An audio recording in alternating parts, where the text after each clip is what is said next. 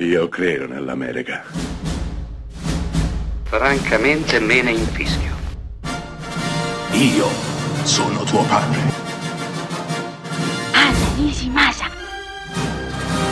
Rimetta a posto la candela.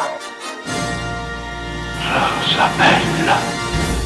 C'è un film che oggi noi riteniamo imprescindibile, ma che all'epoca della sua uscita, 1982, fu completamente snobbato da critica e pubblico, venendo liquidato come robaccia. Sto parlando di Blade Runner di Ridley Scott, film che probabilmente può vantare il più gran numero di edizioni mai fatte di un film solo. Difficile dire cosa non avesse convinto il pubblico del 1982. Chissà, forse quel tipo di fantascienza così simile a un noir con una voce narrante disillusa di un vecchio detective a caccia di indizi, o forse chissà, forse l'atmosfera assolutamente funerea, cimiteriale che pervade Blade Runner. Il fatto che i replicanti in fuga non siano delle macchine assetate di sangue, ma dei quasi umani in cerca di speranza, di vita, vogliono solo essere lasciati in pace. Il modo poi assolutamente gratuito in cui muoiono lascia spiazzato lo spettatore, non puoi più così convinto di assistere alla morte dei cattivi.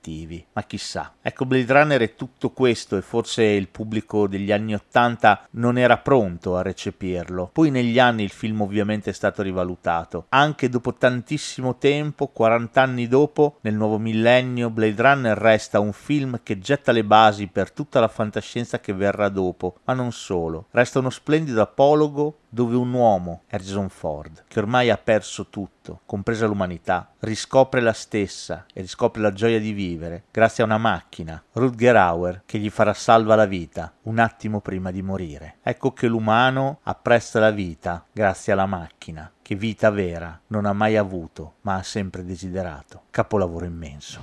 Io ne ho viste cose che voi umani non potreste immaginarvi navi da combattimento in fiamme al largo dei bastioni di Orione. E ho visto i raggi B balenare nel buio vicino alle porte di Tannhäuser. E tutti quei momenti andranno perduti nel tempo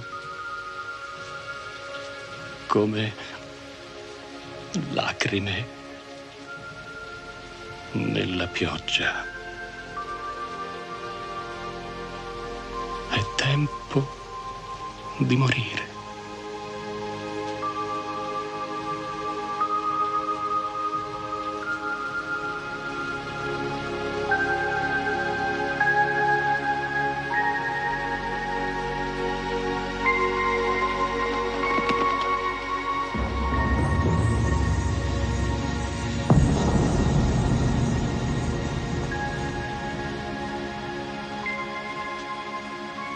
Io non so perché mi salvò la vita.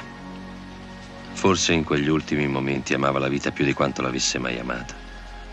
Non solo la sua vita, la vita di chiunque, la mia vita.